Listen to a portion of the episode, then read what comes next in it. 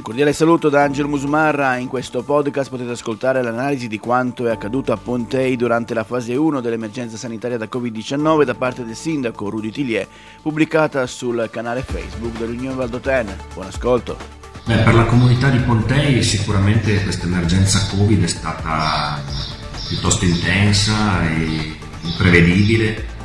Noi siamo stati il primo comune della, della Valle d'Aosta ad avere i casi positivi una delle prime comunità, microcomunità ad andare in crisi, con oltretutto anche purtroppo dei, dei decessi e soprattutto poi abbiamo avuto 19 giorni di, di, di zona rossa.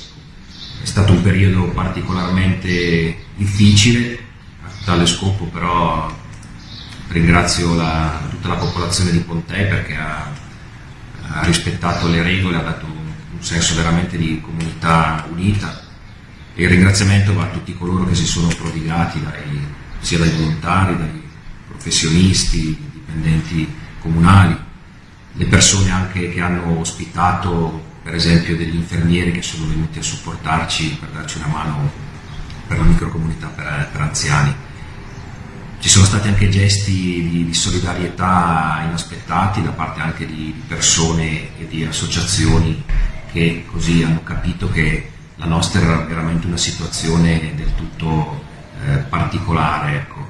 e quindi abbiamo avuto così durante il periodo di Pasqua, ci hanno diciamo, un pochettino addolcito ed è stato un gesto particolarmente apprezzato da, da tutti.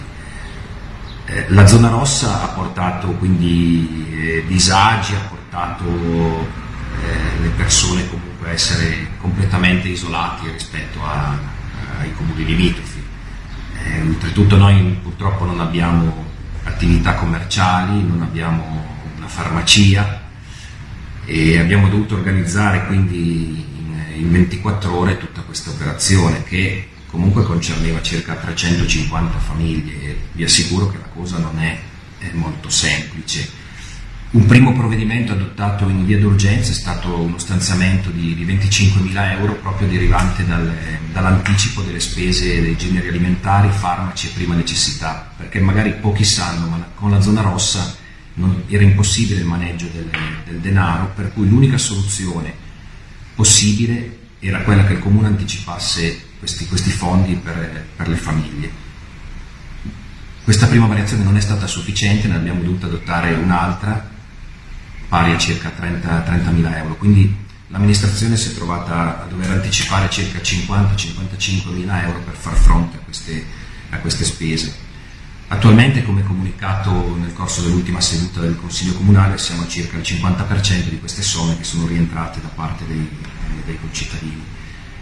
Riguardo alla, alla zona rossa, mm, diciamo che siamo, stati, siamo molto amareggiati e, e stupiti di questa questo atto che è un decreto del, del, del governo diciamo, che mh, ci taglierebbe fuori da quelli che sono i fondi nazionali previsti per, per i comuni colpiti da, dalla zona rossa. Ecco. Mh, noi riteniamo che ehm, se è vero che eh, nessuna persona deve essere dimenticata in questo, in questo, periodo, che vanno aiutati tutti, però quando ci si accorge che più che una persona viene dimenticata una, una comunità, che tra l'altro è una comunità eh, alpina dell'unica regione eh, del nord-ovest, ecco, ci è sembrato doveroso intervenire e sensibilizzare soprattutto i nostri due parlamentari e il Presidente della Regione perché intervengano in tal senso, perché comunque la zona rossa poteva colpire colpito noi, ma poteva interessare qualsiasi altro dei 73 comuni